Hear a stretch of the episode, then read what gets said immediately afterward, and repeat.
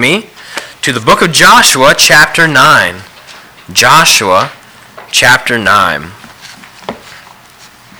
Well, in a few hours, uh, Ellie, Titus, and I are going to be headed to see my family down in Georgia and South Carolina. Uh, it's a journey that's going to take us about 14 hours if we do it all at once, which we're not. Um, but I have done that before, and it's a long trip. Uh, we are excited to see my grandparents, uncles, aunts, and cousins. We are not exactly excited about spending that much amount of time in the truck. Um, that being said, every time I make that trip, I am always impressed with how impossible that would have been not all that long ago. Uh, the interstate system didn't really become a thing until 1956 when it was passed under the leadership of President Eisenhower. There was a time when the best way to make a long trip, like ours will be, what would be by train. Trains were an efficient way to move a lot of people and a lot of cargo to their destination. Uh, they still are, although we pr- usually prefer other means of transportation. But not everyone got on a train legitimately. When trains move through an area slowly, it's not all that difficult to hop on one. And so, when a train would arrive at its destination, it would usually have its paying customers, but it would also have stowaways riding the rails to get wherever they needed to get. Apparently, that's still a thing. Hopping a train is still a thing because you can find field manuals online about how to live the hobo life. So I found that out this week. Well, as we come to this passage this morning, Joshua 9, we're stepping back into the story of how God brought Israel into the promised land. The book of Joshua is like an unstoppable train of God's mercy and, the, and his grace towards his people, chugging its way towards a final destination, a place of inha- where, where God's people inherit the rest that God, has, that God has secured for them, a place in the presence of God himself. An inheritance that we know from the book of Hebrews is, is a type or a foreshadowing of a better rest that God has secured through Jesus Christ for all who are united to him by faith. The events of Joshua 9 cause us to consider how we ourselves must strive to enter that rest. What we find as we study this passage is that the only way we can enter that salvation is through the gate of God's mercy. The only way we can enter that salvation is through the gate of God's mercy. So, if you would, please stand once again for the reading of God's Word. We're going to be reading the entire chapter of Joshua 9. This is the Word of the Lord. As soon as all the kings who were beyond the Jordan in the hill country and in the lowland, all along the coast of the great sea towards Lebanon, the Hittites, the Amorites, the Canaanites, the Perizzites, the Hivites, and the Jebusites heard of this, they gathered together as one to fight against Joshua and Israel. But when the inhabitants of Gibeon heard what Joshua had done to Jericho and to Ai, they, on their part, acted with cunning and went and made ready provisions, and took worn out sacks for their donkeys and wineskins, worn out and torn and mended, with worn out patched sandals on their feet, and worn out clothes. And all their provisions were dry and crumbly. And they went to Joshua in the camp at Gilgal, and said to him and the men of Israel, We have come from a distant country, so now make a covenant with us. But the men of Israel said to the Hivites, Perhaps you live among us. Then how can we make a covenant with you? They said to Joshua, We are your servants. And Joshua said to them, Who are you and where do you come from?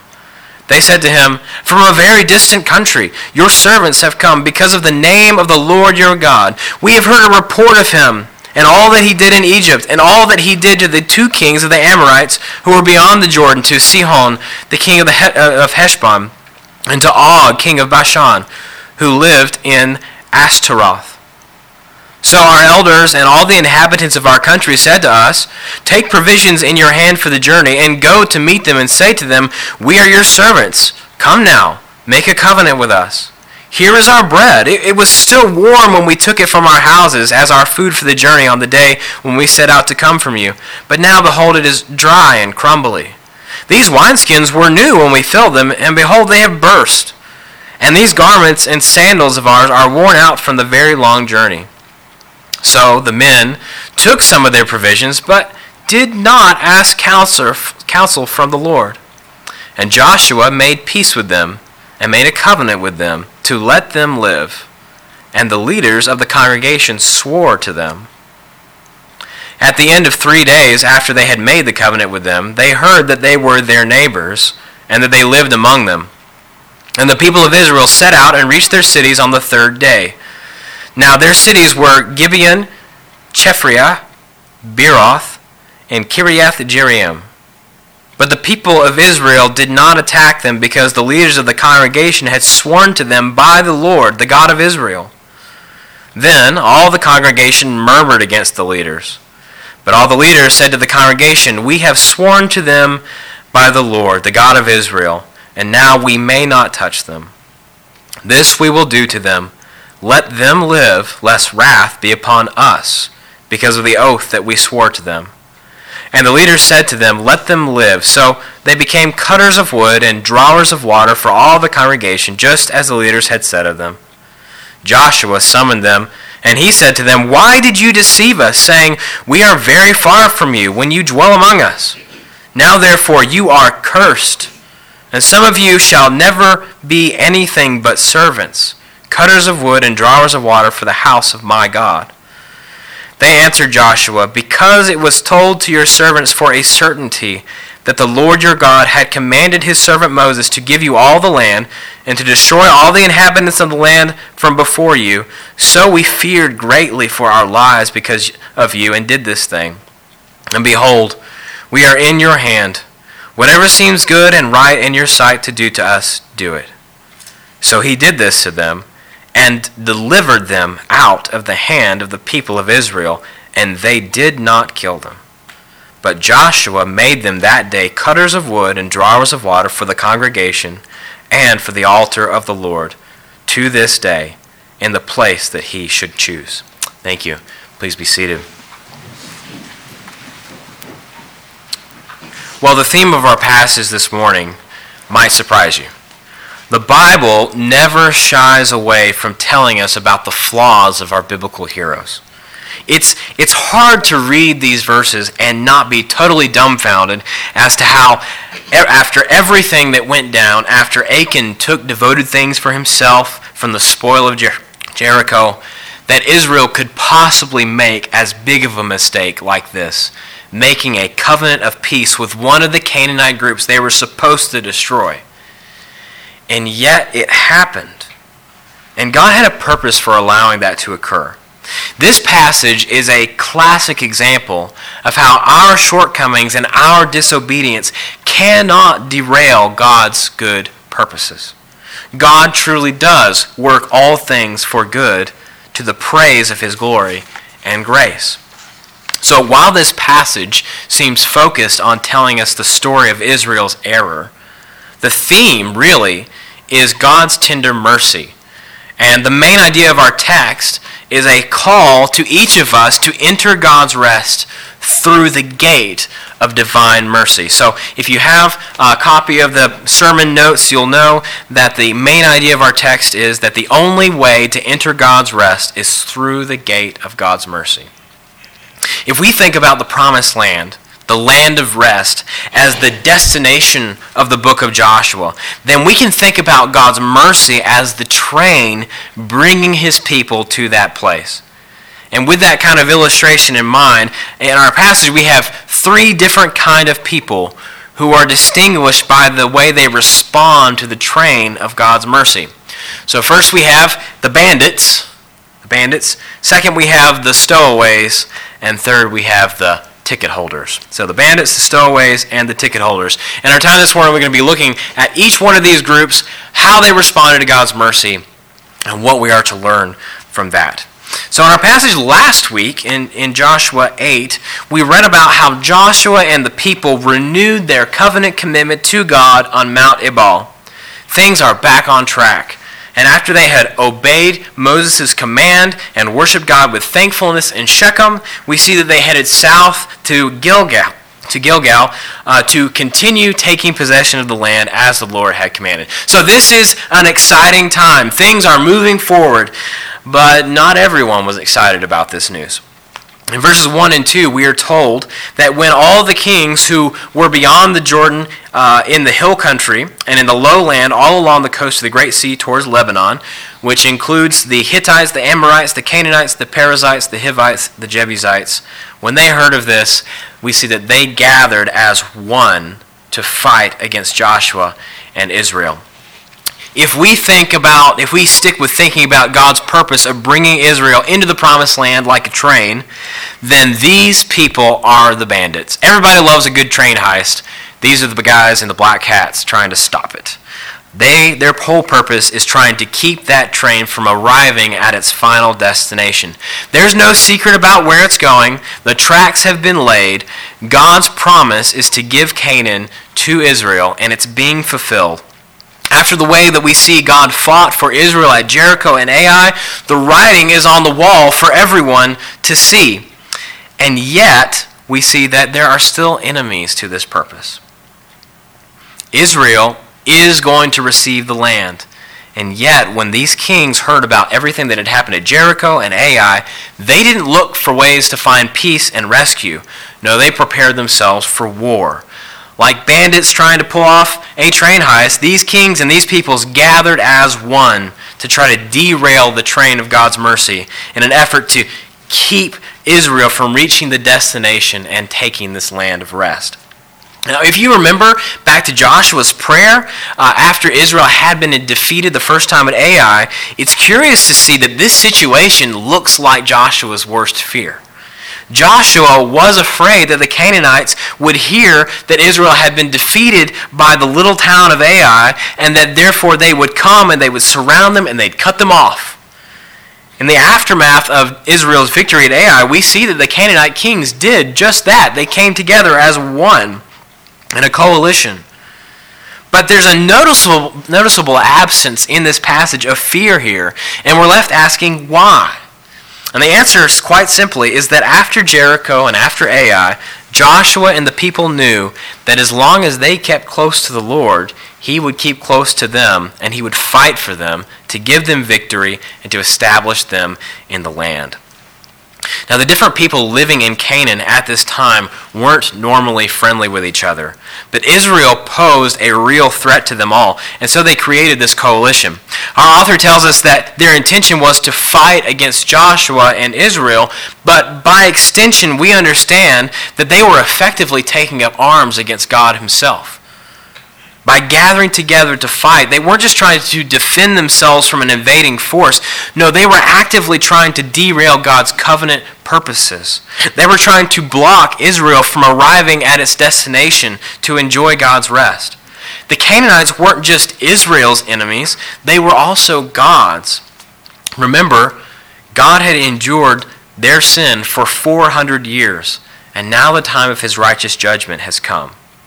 The response of these kings and their people is very different from the way that we saw Rahab and, and her family respond to the news of Israel's arrival. Instead of seeking mercy, these kings and, and their people chose to continue their assault against God by taking the fight directly to God's chosen people. They did not seek to escape God's justice, they rushed directly into it. It's almost as if, in an effort to stop the train of God's mercy, these bandits have put themselves on the track. And far from stopping Israel from receiving God's covenant blessings, they've only ensured their own destruction. With the smoke of Jericho and Ai still rising from their ruins, it's, it's sort of puzzling to read that these kings thought they'd be able to stand against God and his people. And yet we see that this is the attitude of almost everyone in Canaan. Uh, Joshua 11, verse 19 says that there was not one city that made peace with Israel except the Hivites, the inhabitants of Gibeon, who we'll talk about in a little bit. Joshua 11, verse 20, then explains that this was because the Lord had hardened their hearts that they should come against Israel in battle, in order that they should be devoted to destruction and receive no mercy but be destroyed just as the Lord had commanded Moses. So, the goal of these kings and these peoples was to block Israel from receiving the blessings of God's covenant promises. They did this, we see, out of the hardness of their own hearts. And all that they achieved was to secure their own judgment. Their hard hearts blocked them from receiving mercy. When the Bible says that a person has a hard heart, it means that they have a mind and a heart that is deaf to God, dead to God, and at war with God. A hard heart is the result of sin. A hard heart has been blinded by sin so that its every desire is selfish and wicked. We are all born with hard hearts because we are all born enslaved to sin. We have passion for what God hates. A hard heart deserves to be punished because it does not acknowledge God or regard Him with the reverence that's due Him. Though the call to repent, turn, and be healed goes out to the world from the throne of God, the merc- uh, who is merciful, calloused hearts will always refuse to hear His voice. One of the ways that God then judges hard hearts is to give them over to more hardness. When we hear that the Canaanites gathered themselves against Israel and that they were destroyed because God hardened their hearts, it isn't as if the Canaanites started out good and that God made them have hard hearts against their will. It means that God gave the Canaanites over to their sins. That rather than restraining sin's rule over them, he withdrew his hand, and so their sin consumed them. We see that this is the first step of God's judgment on sinners, that he allows their sin to rule over them. And as sin rules in people, it bears further fruit of rebellion until it finally gives birth to death. In the case of the Canaanites, God gave them over to the hardness of their own hearts. That drove them to make war against God's people. Though they saw the power of God, the favor he had shown Israel, and the judgment that comes on all who oppose him, they chose instead, in spite of that, to gather themselves from battle for battle anyway, and so they met their own destruction. Uh, the Canaanites, with their hatred for God and their active opposition to him, are really representatives of all those who God gives over to, their, to the sin that dwells in them. Romans 1, verse 18 says that the wrath of God is revealed from heaven against all ungodliness and unrighteousness of men, who, by their unrighteousness, suppress the truth. That though what can be known about God is plain to them, because God has shown it to them, they did not honor him as God or give thanks to him but they became futile in their thinking, and their foolish hearts were darkened. Claiming to be wise, they became fools, and exchanged the glory of the immortal God for images resembling mortal man and birds and animals and creeping things. The hardening that comes on the heart of a sinner from uh, comes from God in the sense that He no longer restrains them from being dominated by it, so that they spiral down further into sin until they are cons- consumed by it and then they are judged for it. This is the end of everyone who opposes God and does not know Christ or submit to him as their king and their savior. The end for those who do not submit to King Jesus is punishment and destruction. The destruction that is reserved for them does not come because God will not hear cries for mercy that come from their lips. It comes because there are no cries for mercy, and there are no signs of repentance, only further hatred. Because their hearts are callous towards God, deaf and blind to his call to repent and receive mercy, they would rather raise a sword against God and his people than receive the blessing of his mercy. Brothers and sisters, don't be surprised when you see wicked people rushing headlong into what God hates. We should lament that. Just as we should lament how these Canaanite kings and these Canaanite peoples rush so foolishly into the sword of God's judgment. Don't be surprised either when you see the wicked being raised up in a certain amount of prosperity here on this earth. God raised up wicked Pharaoh for a time so that he could show the world his power and exalt his name in all the earth through judgment. God also gave authority to Pilate because he had determined to bring redemption to his people through the crucifixion of his perfect Son. But then he exalted his Son over Pilate and showed that Pilate's authority was not his. The wicked may oppose the purposes of God's mercy, but in doing so, they always put themselves in slippery places and they only secure their own destruction, just as the Canaanites did as they gathered themselves from war against Israel. Instead, we must see these Canaanites and we ourselves must listen to the warning from Hebrews 3, verse 12, that says, Take care, brothers, lest there be in any of you an evil, unbelieving heart, leading you to fall away from the living God. Instead, exhort one another every day, as long as it is called today, that none of you may be hardened by the deceitfulness of sin. The Canaanites are a warning. They, that we see the, their end, we see where wickedness ends. But we're also called to, to bind together as one people because there is a certain amount, part of us, that still finds sin attractive. And so we are called to fight for one another and to be the body of Christ as one church. Now, the focus of our passage isn't so much the Canaanite kings and the peoples who were gathered together as it is the Gibeonites who found mercy from God, even though they didn't go about it the right way. So, we want to label, this is our second point, uh, with the Gibeonites, we, see, we find the Gibeonites really are the stowaways of this story. There's a big difference between how these people responded to the news of Jericho and Ai and the rest of the Canaanites. And our author makes a really big deal about that.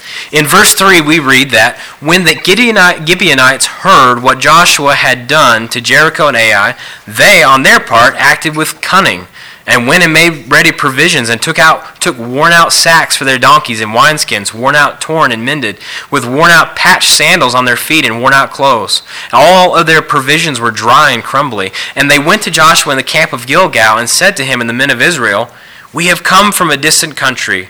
Now make a covenant with us. Now this is a little strange. What is going on here? Well the hivites who lived in the area of gibeon so we call them the Gibeonites, did not respond the way the rest of the Canaanites did to the fall of Jericho and Ai. We're told in Joshua chapter 10, verse 2, that the city of Gibeon was actually very great, that all of its men were accomplished warriors. But in the fall of Ai and the fall of Jericho, these men realized that they were very much powerless to stand against the Lord. They, they stand apart from the rest of the Canaanites then because they acknowledge that, that God is truly sovereign and that he was giving Canaan over to Israel. It's, this is almost like the story of Rahab, except instead of asking God for mercy to spare them, they instead went to try to find it by coming in through a side door. Rather than repentance, they resorted to craftiness. And so they, they tried to become stowaways on the train of God's mercy. Now, we really got to hand it to the Gibeonites here. Not only did they realize that they couldn't upset God's covenant purposes, they also realized that trying to oppose God was only going to get them destroyed. Furthermore, you got to admire the plan that they came up with. This, this is detailed. This really is cunning. The Gibeonites knew that God had forbidden Israel to make covenants of peace with any of the cities in Canaan. Israel was allowed to make covenants of peace with people who lived outside of Canaan, but in Deuteronomy chapter 20 verses 16 through 18, Moses commanded Israel that in the cities of these people that the Lord your God is giving you for an inheritance, you shall save no you, you shall save alive nothing that breathes, but you shall devote them to complete destruction.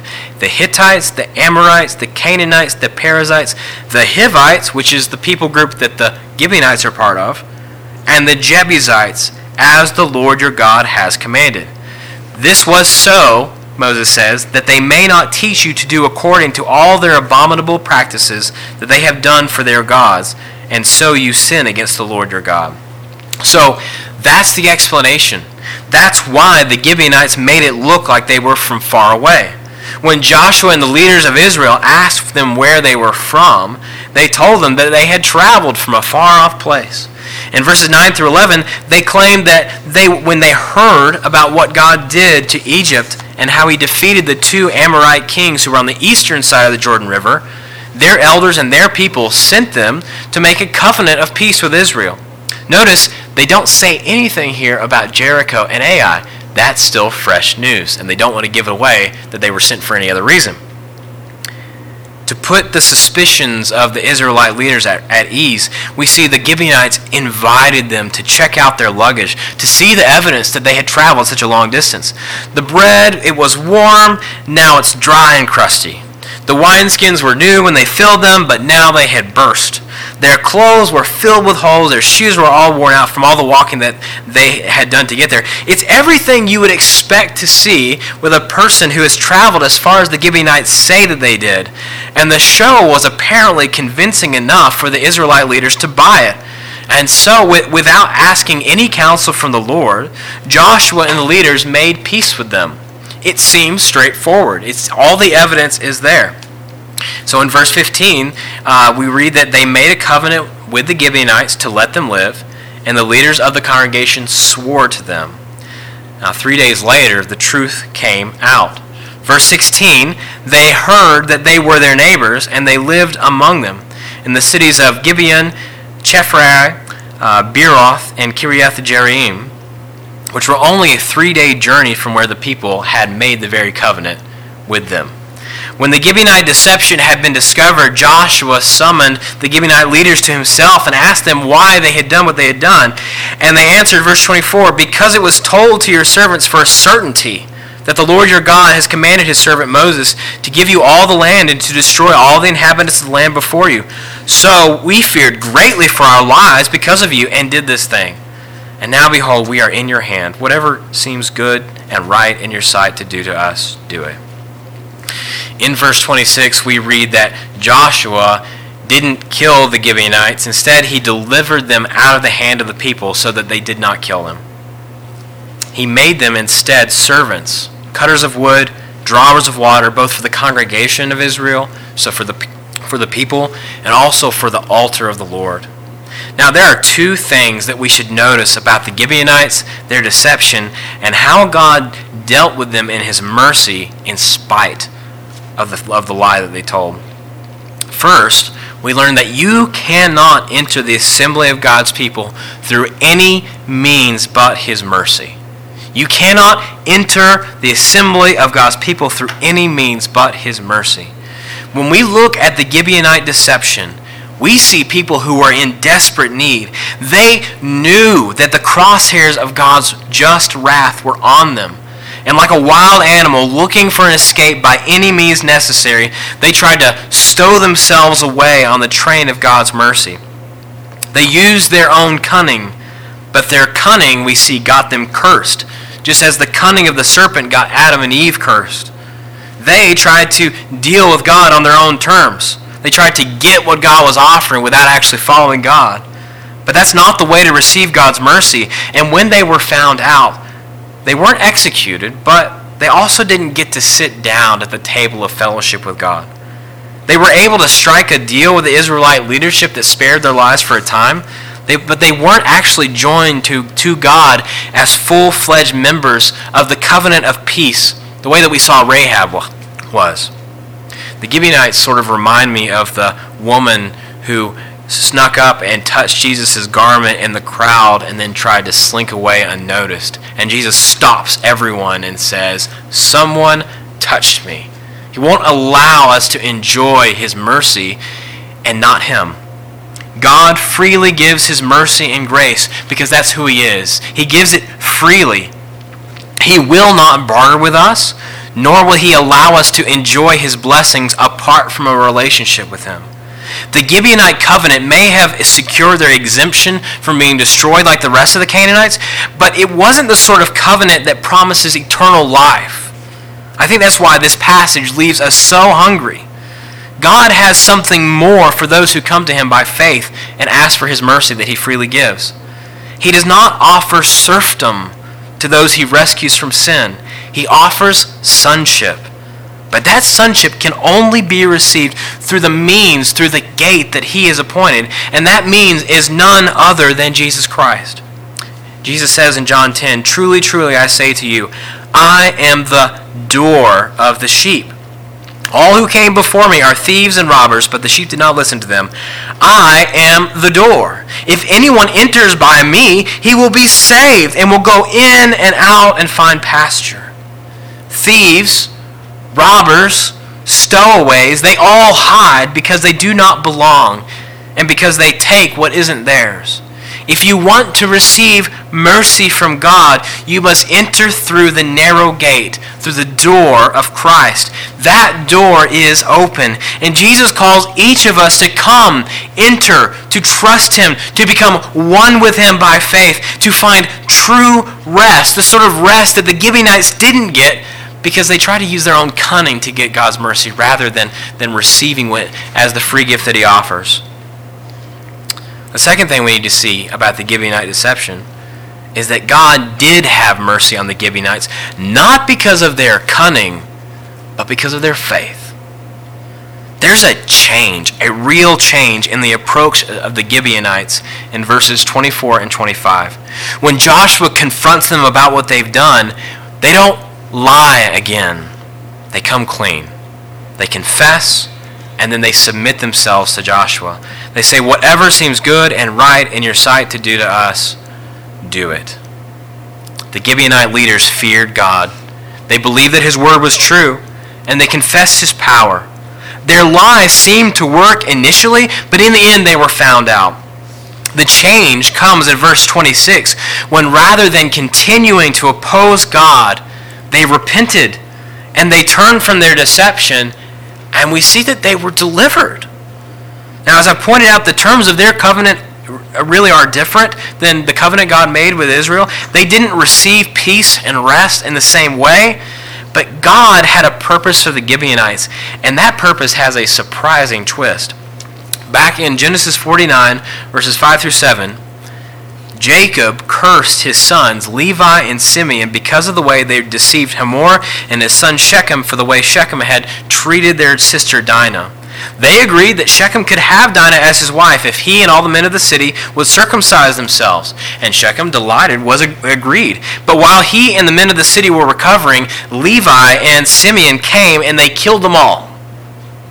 And for this, Jacob said, Simeon and Levi are brothers. Weapons of violence are their swords. Let my soul come not into their counsel.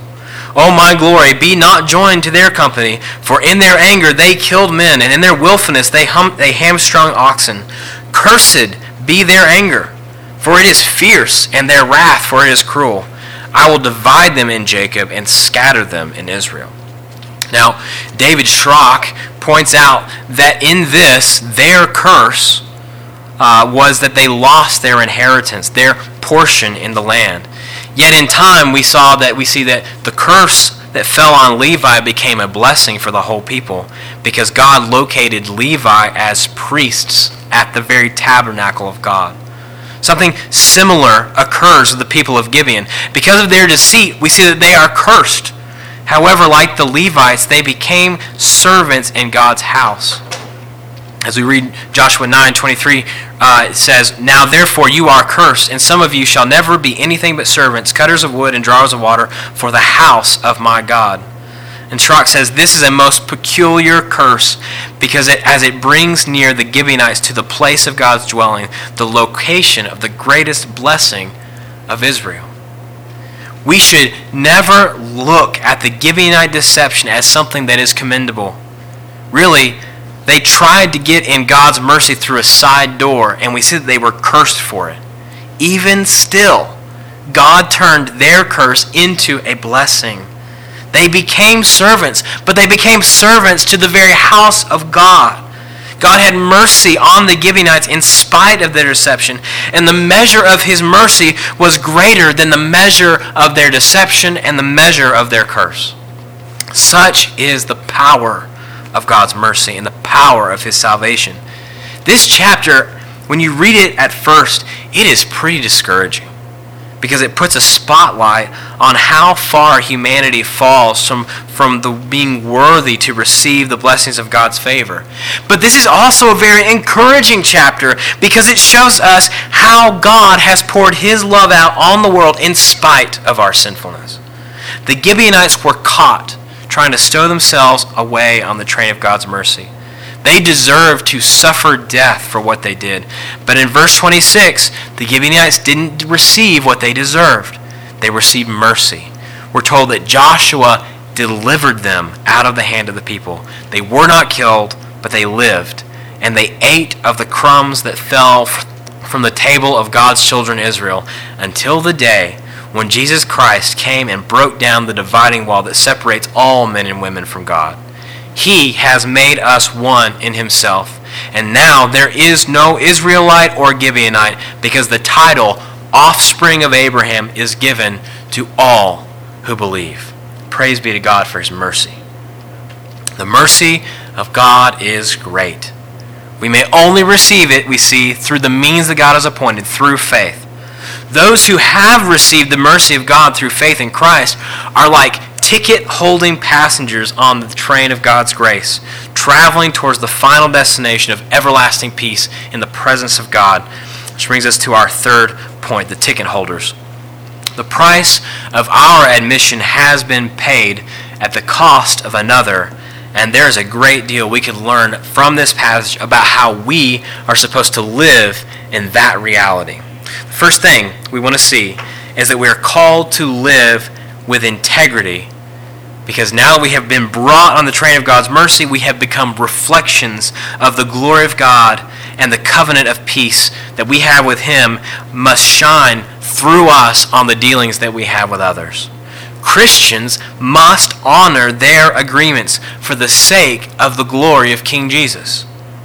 When the people of Israel realized that their leadership had been duped by the cleverness of the Gibeonites, they didn't exactly respond very well, did they? In verse 18, our author tells us that they, they did not attack their cities because their leaders had sworn to them by the Lord, the God of Israel, but that did not stop them from murmuring to each other about what their leaders had done. The Israelites had a reason to be upset about what had happened. The leadership had failed to go to God for wisdom, and that led to a violation of Israel's commission to go in and to destroy the Canaanites. It's, it's even more right that they should be upset at what had happened uh, if they were concerned about the warning that Moses had given if they, if they allowed the Canaanites to live. They, would be, they had a right to be concerned that future generations, or even they, might be led into idolatry. Though I get the feeling that perhaps the real reason the Israelites were upset was because they were missing out on the spoils of war, since the city of Gibeon was particularly richer and greater than Ai. Now, despite the people's grumblings and griping, Joshua and the leaders did not allow the people to attack the Gibeonites. They let them live. And the reason they did that is explained to us in verse 18 that the leadership had sworn to the Gibeonites by the Lord, the God of Israel. The truthfulness and the glory of the name of the Lord was on the line here. And so, while the law authorized the forces of Israel to annihilate the, Gibeon, the Gibeonites originally, once this covenant of peace had been made and secured with such an oath by the name of the Lord, there was no going back. The leaders told the people, We have sworn to them by the Lord, the God of Israel, and now we may not touch them. This we will do to them. Let them live, lest wrath be upon us because of the oath that we swore to them. So these leaders made a bad decision. They relied on their own wisdom and on their own understanding. They did not consult the Lord about what they should do. But in the aftermath of their bad decision, the leaders of Israel, we see, made a wise decision to honor their agreement. They knew that the glory of the Lord was on the line here. And if they went back on their word, it would make God himself look like, look like a liar. And Israel would surely be punished. Now, we've all made agreements that we wished later on that we could back out of. The leadership of Israel may not be a glowing example of how to make a good decision here, but we see that they are excellent examples of godly integrity who shall dwell in the house of the Lord? David asks in Psalm 15. He who walks blamelessly and does what is right and speaks truth in his heart, in whose eyes a vile person is despised, but who honors those who fear the Lord, who swears to his own hurt and does not change. If the leaders of Israel had stopped and consulted the Lord before they made the covenant, things may have turned out differently here. But after the covenant had been made, the name of the Lord was on the line, and the leaders had to lie in the bed that they had made. God had his own purposes for, for showing mercy to Gibeon, uh, which he secured through the leader's oversight. He honored, he himself honored this covenant with Gideon and defi- Gibeon, sorry, uh, and defended them. Uh, we find that years later, King Saul tried to kill these people off, and so under the leadership of David, we see that God actually sent famine on the land until that blood guilt was paid. So God honors his word, and he expects us to honor our word as well.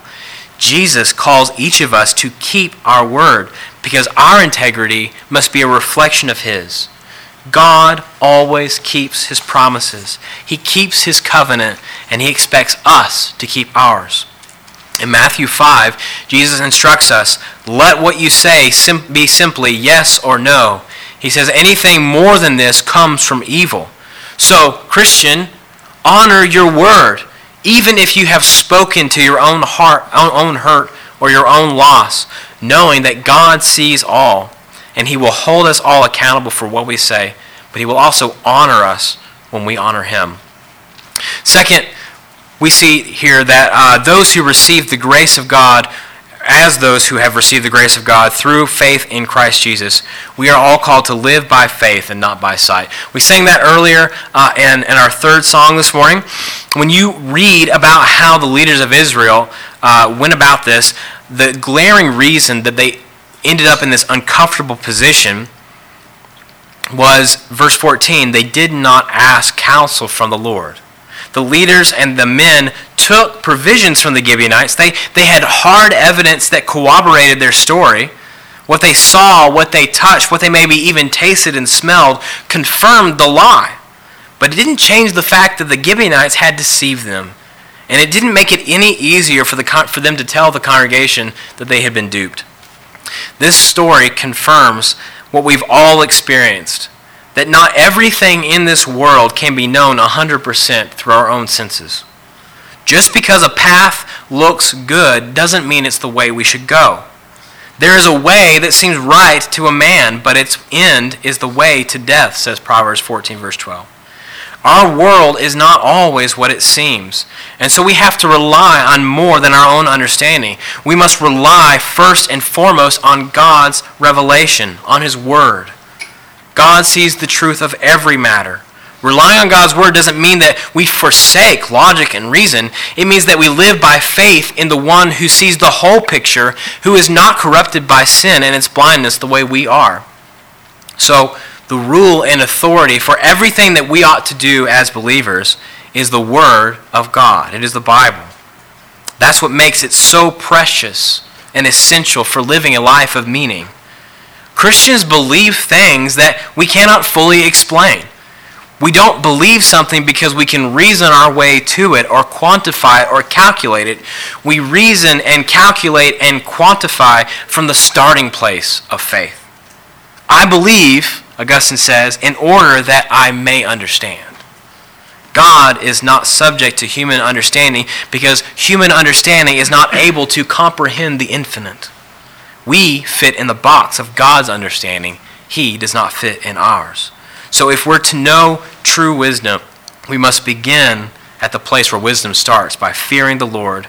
And once we do, we'll find that we're equipped to live by faith in the faithful promises of God, no longer chained to our limited understanding. The Israelite leaders show us what lies at the end of the path of the person who forgets to consult the wisdom of the Lord. We can often take this too far and become frozen in indecision, waiting for God to confirm what He's already told us to do.